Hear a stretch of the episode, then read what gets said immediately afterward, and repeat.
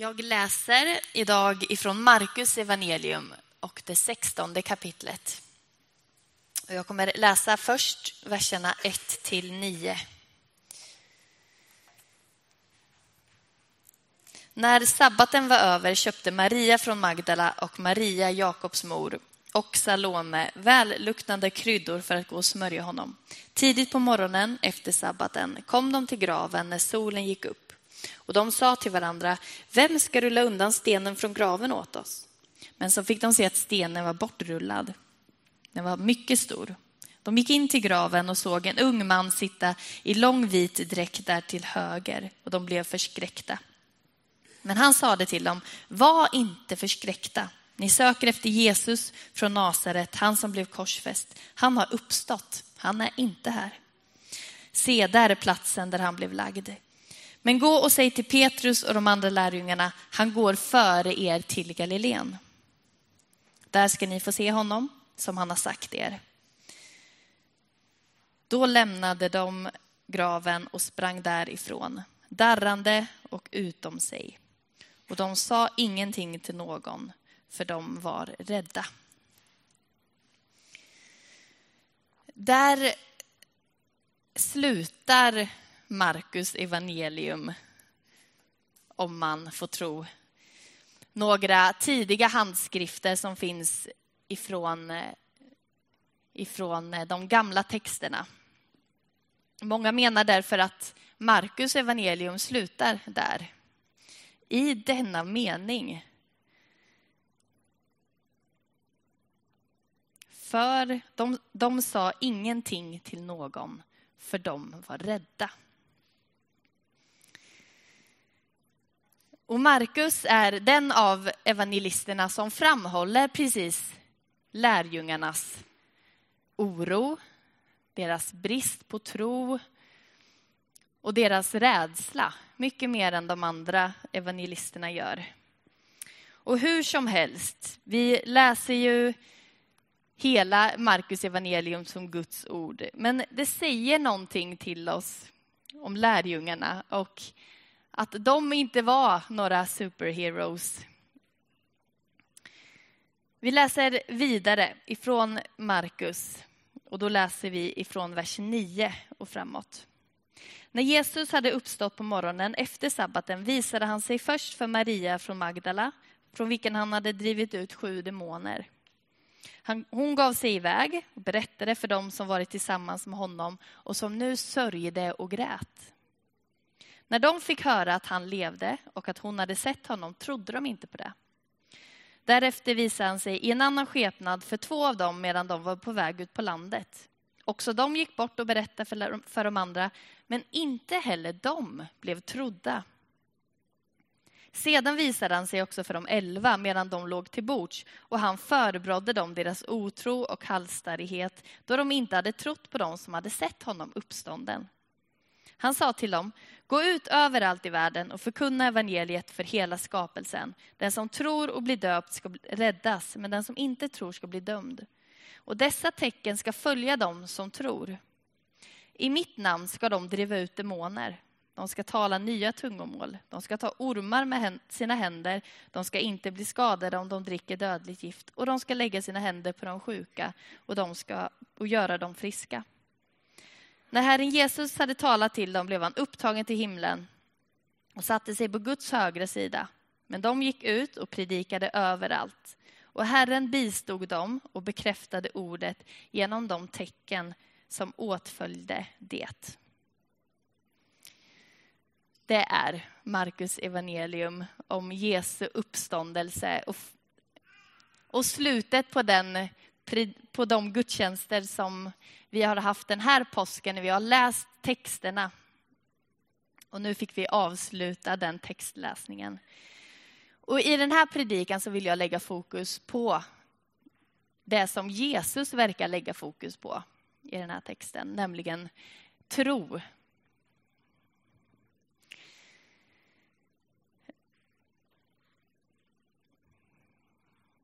Och först så skulle jag vilja säga någonting om lärjungarnas brist på tro. För den är ganska uppenbar när man läser. Jag vet inte om du tillhör dem som läser böcker bakifrån. En del vet jag gör det när det är deckare. Det är lite för spännande. Man klarar inte riktigt av att vänta till slutet. Så man bläddrar lite, tittar lite. Ja, okej, ja, det, det går bra eller ja, sådär. Jag tillhör inte dem vill jag säga, men vi vet att lärjungarna hade inte den möjligheten att bläddra fram till slutet. Ah, det går bra, Jesus uppstår. Utan de var mitt i detta drama. De var mitt i ett kompakt, totalt mörker. Det står att de sörjde och grät. Kan vi tänka oss in i den sinnesstämningen? Att lärjungarna sitter och gråter tillsammans. De sitter och sörjer. Deras vän Jesus, han är död. Och det spelar ingen roll det kommer, att det kommer flera olika personer och säger Jesus lever, vi har sett honom. De tror inte på det. Så totalt mörkt är det för dem. Det finns inget hopp om någon som helst förändring eller att här, den här berättelsen kommer sluta gott. De hade ingen möjlighet att läsa berättelsen bakifrån.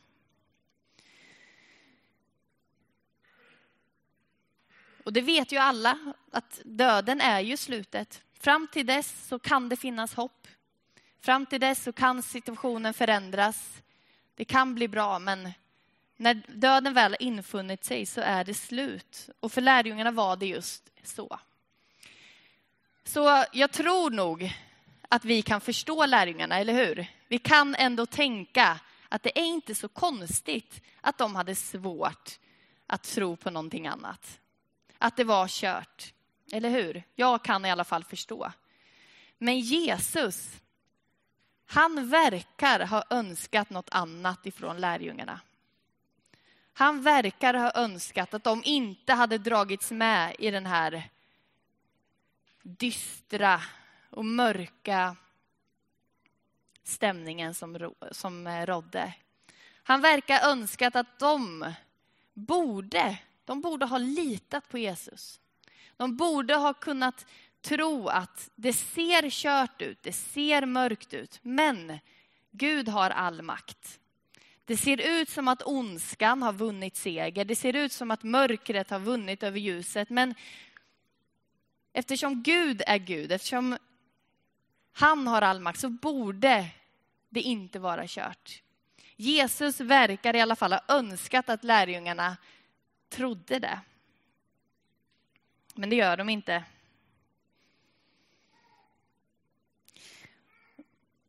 Och kors, eller budskapet om korset, budskapet om uppståndelsen. Det kräver faktiskt tro. Det är ganska så osannolikt. Eller det är extremt osannolikt. Det är emot alla liksom fysiska lagar. Mörkret och döden har infunnit sig, men det leder till liv. Det leder till ljus, det leder till seger. Det går inte rent praktiskt ihop. Det kräver en tro. Det kräver att, att jag tror att trots att det ser mörkt ut så är det ändå så att Jesus har segrat. Och så är det även för dig och mig. Vi lever ju efter den här boken har skrivits och vi läser och vi ser och vi hör i predikan att Jesus är uppstånden. Vi har sjungit texterna idag. Att livet har segrat över döden, att mörkret inte har sista ordet. Men det är ändå svårt för oss att tro på uppståndelsen. Och med det menar jag att mörkret och döden och lidandet och ondskan har fortfarande påverkan på den här världen, har ju fortfarande på ett sätt ockuperat vår värld eller vårt liv. Det finns där. Och därför så är det inte alltid så lätt att tro att det inte är så att ondskan, mörkret, lidandet och döden har det slutgiltiga ordet. För Gud har och livet har och Jesus har segrat över detta. Och vi sjöng där, jag tyckte det var så fantastiskt i sången här. Prisa högt Herrens namn, o Gud. Det sista, han kommer åter klädd i vitt. Det kommer, även om Jesus har segrat över döden och mörkret, så kommer det också till slut att bli tydligt för alla. Det kommer till slut att bli så att ondskan och mörkret totalt tappar sin makt. Men det har inte skett än. Vi lever, som man brukar säga, i ett redan nu, men ännu inte. Redan nu får vi uppleva både Jesu närvaro, hans frälsning och den heliga ande. Det är definitivt Guds rike här och nu. Men det är inte fullt ut än. Det betyder att vi fortfarande ser det här i verkligheten. Och då kan det vara svårt att tro på uppståndelsen. Då kan det vara svårt att tro att Jesus har segrat över döden. Att ondskan inte har sista ordet. Men ondskan har inte sista ordet. Jesus har det.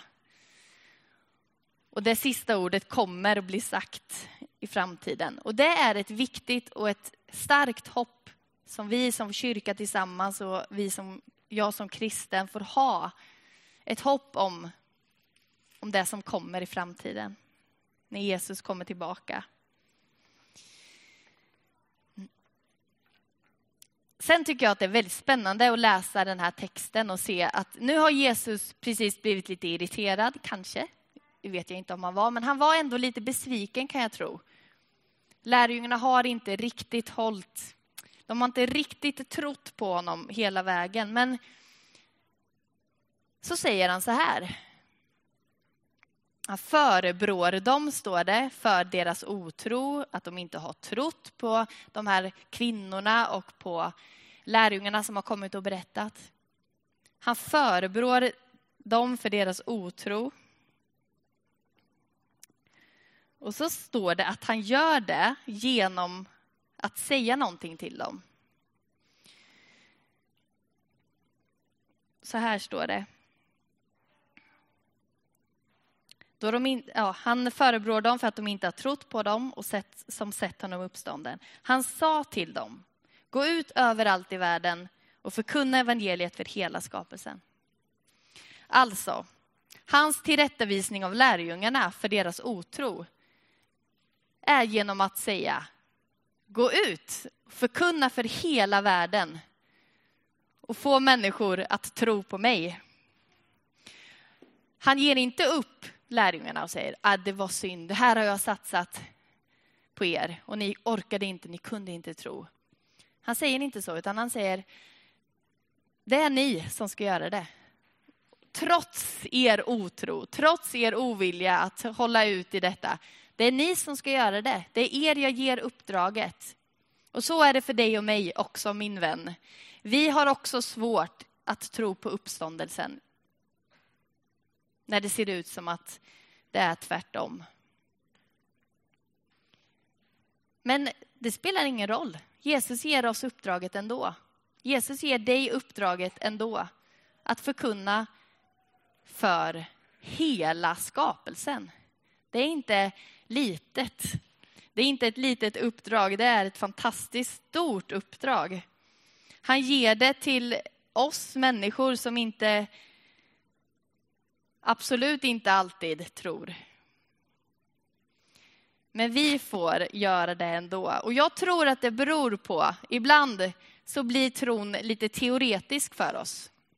Ibland blir, ja, vi, vi tror därför att det står i Bibeln och så, men ibland kan det vara som att det inte blir riktigt levande. Det blir, är det här verkligen sant? Alltså, är det verkligen så att Jesus har uppstått och är det verkligen så att, att jag kommer till himlen? Är det verkligen så att Jesus har segrat? När jag får berätta det för andra människor, när jag får se det där kanske ske i en annan människas liv, att det där, den här tron på Jesus faktiskt förändrar en människas liv. faktiskt gör att en människa får gå från mörker till ljus, då är det svårt att inte tro. För mig också. Och jag vet att det finns många sådana exempel i kyrkor runt om i vår, vårt land där människor har tagit emot Jesus. Jag vet att det är det här inne också idag. Människor som har fått uppleva detta, kanske precis, precis på sistone. Sebbe Staxet som många känner igen och som många i Sverige känner igen av olika anledningar har varit väldigt aktiv och han har sökt upp människor. Han blev själv eh, en kristen och frälst och fick uppleva väldigt mycket befrielse från just destruktivitet och, och mörker. Han sökte upp, han berättade på Nyhemsveckan i somras, han sökte, har börjat söka upp människor som mår dåligt och som inte samhället kan rädda på något sätt. Som inte kanske någon verkar tro på, som inte någon verkar hoppas på att det ska kunna bli en skillnad. Han har åkt runt bland annat på olika, mött speciellt unga tjejer som mår väldigt dåligt och berättat för dem om att det finns ett hopp. Det kan bli annorlunda. Jesus tror på dig. Jesus lever, han har dött för dig.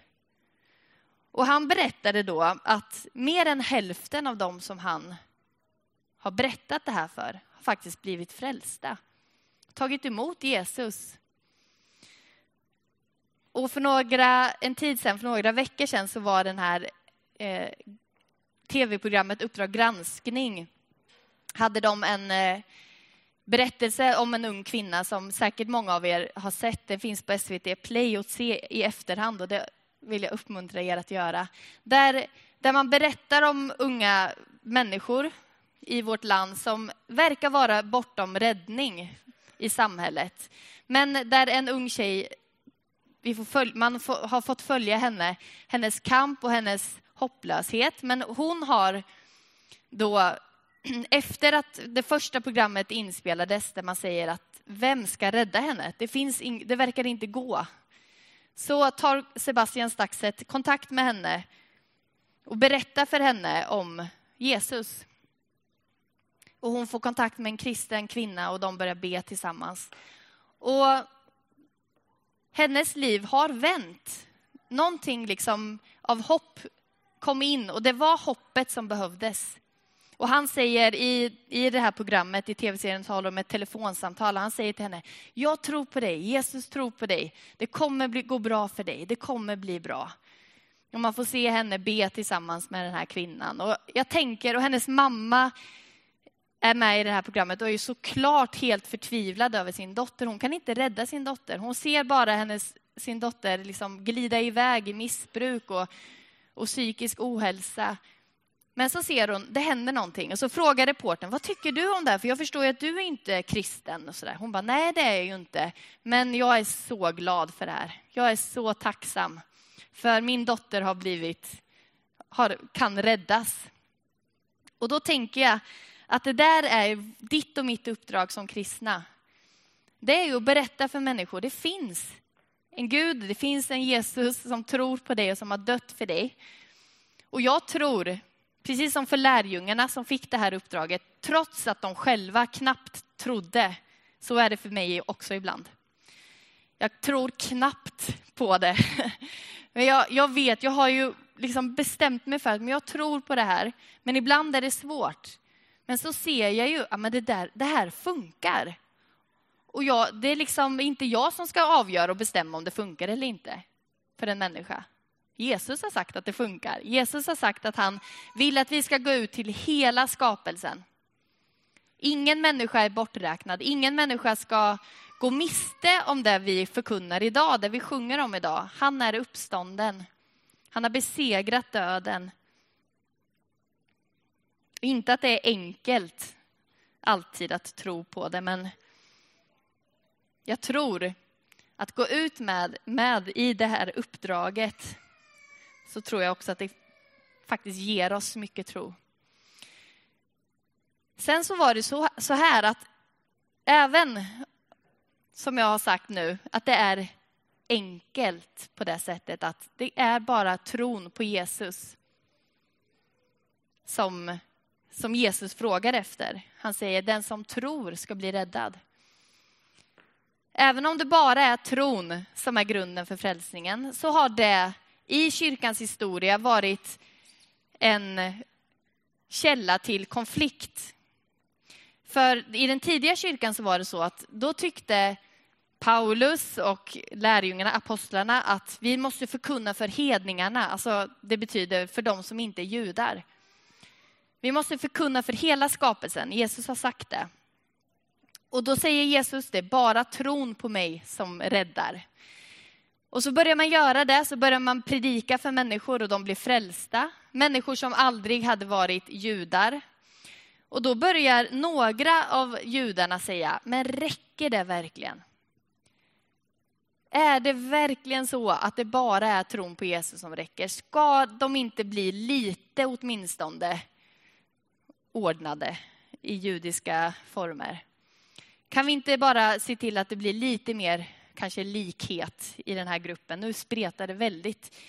Men Paulus framför allt, han blir helt galen när han hör det här. Han skriver brev på brev i den här boken där han berättar att ni får inte lägga till någonting annat än det som är grunden för frälsningen, nämligen tron på Jesus. Det är enkelt att bli frälst. Det krävs inte att man har någon speciell bakgrund, är någon, i någon etnisk form eller en uppväxtform eller en, ja, att man är tillräckligt välmående, att man är tillräckligt intellektuell eller vad det kan vara. Utan det är bara tron på Jesus som frälser. Och Paulus fick kämpa med det där mycket. Vi får nog också göra det tror jag, för vi kan ibland halka in i det där att ah, det är nog ändå svårt för den där personen att bli frälst, för den är väldigt långt ut här på den här sidan och av åsikter eller man kan tänka värderingar eller olika saker. Men Jesus är noga. Han pekar inte på gränserna. Han pekar alltid på kärnan, det vill säga sig själv. Och han vill att vi ska göra det också, att vi ska dra in människor in i centrum. Och det är så i en församling också, när man väl har blivit troende, tror på Jesus, så kan det bli lätt att vi fokuserar på gränserna. Att vi säger att det och det och det är rätt och det är fel. Och det är innanför och det är utanför. Men Jesus säger att vi ska fokusera på honom, att vi ska framförallt dra människor till Jesus, att Jesus förvandlar, att ha förtroende för den heliga ande som verkar i människors liv. Och Jesus verkar i sitt liv, eget liv, när han gick på jorden, varit extremt ointresserad av gränser. För han gick över dem hela tiden och folk blev helt tokiga på honom. Han gick alltid åt fel håll. Ja, de ska gå till judarna, de skulle gå hit och sen bara gick han till han gick till grannfolket istället och till hedningarnas område och han gick till kvinnorna, det skulle man inte göra. Och han gick till de prostituerade. Han kallade människor till sig. Han var inte intresserad av gränser. Människorna var väldigt intresserade av det och sa till honom, eller tyckte väldigt mycket om honom i alla fall. Och vi ska inte heller vara intresserade av det. Och problemet är ju, och nu predikar jag ju för mig själv, inser jag, att jag ibland har svårt att tro att Gud skulle kunna nå vissa människor. Att jag har svårt att tro, men den här personen är liksom... Jag har svårt att tro det, jag har svårt att se att det skulle kunna bli en förändring. Att jag kanske ser just gränserna. Och då säger Jesus till mig och han säger till oss att Titta inte på dem. Alla är kallade att bli Guds barn. Alla. Jesus har dött för alla. Alla kan lära känna Jesus. Alla kan bli fyllda av den helige Ande. Alla kan bli döpta. Gud gör inte skillnad på människor. Inte heller i församlingen. Där så säger Bibeln tydligt att nu är vi inte längre judar eller greker, slavar eller fria, män eller kvinnor. Vi är ett i Kristus. Vi är ett i Kristus. Och vi ska se varandra så, som bröder. Vi kan till och med ha totalt olika uppfattningar i vissa frågor. Den här boken till exempel, hur ska vi tolka den? Hur ska vi läsa? Det är inte det som avgör om vi är ett i Kristus, utan det är att vi är barn till samma pappa, till samma Gud och vi har Gud som våran far. Och det ska vi fokusera på, på Jesus. Sen det sista i de här verserna som jag läste från Markus 16. Så står det att dessa tecken ska följa de som tror. Så räknar, Paulus, eller, så räknar Markus upp en del saker. Och när jag läser de sakerna så tänker jag, men hjälp! Det är ju jättekonstiga grejer han, han tar som exempel. Varför gör han det? Ni ska dricka dödligt gift. Ja, hur smart är det att göra det? Ta, dö, ta giftiga ormar i händerna. Ni ska in, de ska inte skada er. Alltså det är ganska extrema saker. Det är inte de där vanliga grejerna som man tänker ja, kan drabba lärjungarna på deras vandring, utan det är lite dumdristigt. Och lite uppseendeväckande också tycker jag när jag läser. Jag blir nästan lite störd på det. Så här, varför ska det vara så extremt? Men jag tror att hemligheten ligger i det som Markus säger. Dessa tecken ska följa. Tecken är just en skylt, sign, på någonting annat. Det är ett tecken som pekar på att Jesus är uppstånden, på att Jesus är Messias, på att Gud har all makt. Sen tror jag att Jesus kan göra precis vad som helst genom oss. Jag tror att han är, han är utanför alla fysiska lagar, men jag tror inte vi ska fokusera på de här tecknena och tänka att det är det vi ska söka. Nej, vi ska gå ut med uppdraget och det här ska följa. Det är tecken som följer. Och det står just också i det sista stycket där i vers 20 att Herren bistod dem och bekräftade ordet med tecken som kom. Så det är spännande att få gå ut med uppdraget och att få gå ut med evangeliet till hela skapelsen. Och det är det jag vill skicka med oss den här, den här påskdagen. Vi ber tillsammans. Tack Jesus för att du har dött för oss. Och du har inte bara har dött för oss som tror på dig, utan du har också dött för, för de som ännu inte har sett, som ännu inte har upplevt, som ännu inte har, har fått lära känna dig Jesus. Och nu tackar jag dig för att vi ska få, precis som lärjungarna och precis som du själv, gå ut och spränga gränser. Vi ska få gå och korsa gränser som det här samhället har satt upp och som vi som kyrka också har satt upp. Att vi ska få möta människor precis där de är och få visa att det är tron på Jesus. Att det är tron på dig som gör oss till ett, Gud. Jag tackar dig Jesus för att vi idag ska få gå härifrån, Herre, med en tro och med en, ett hopp om att vi kan få göra skillnad, att vi kan få sprida ditt hopp och din tro till människor. I Jesu namn. Amen.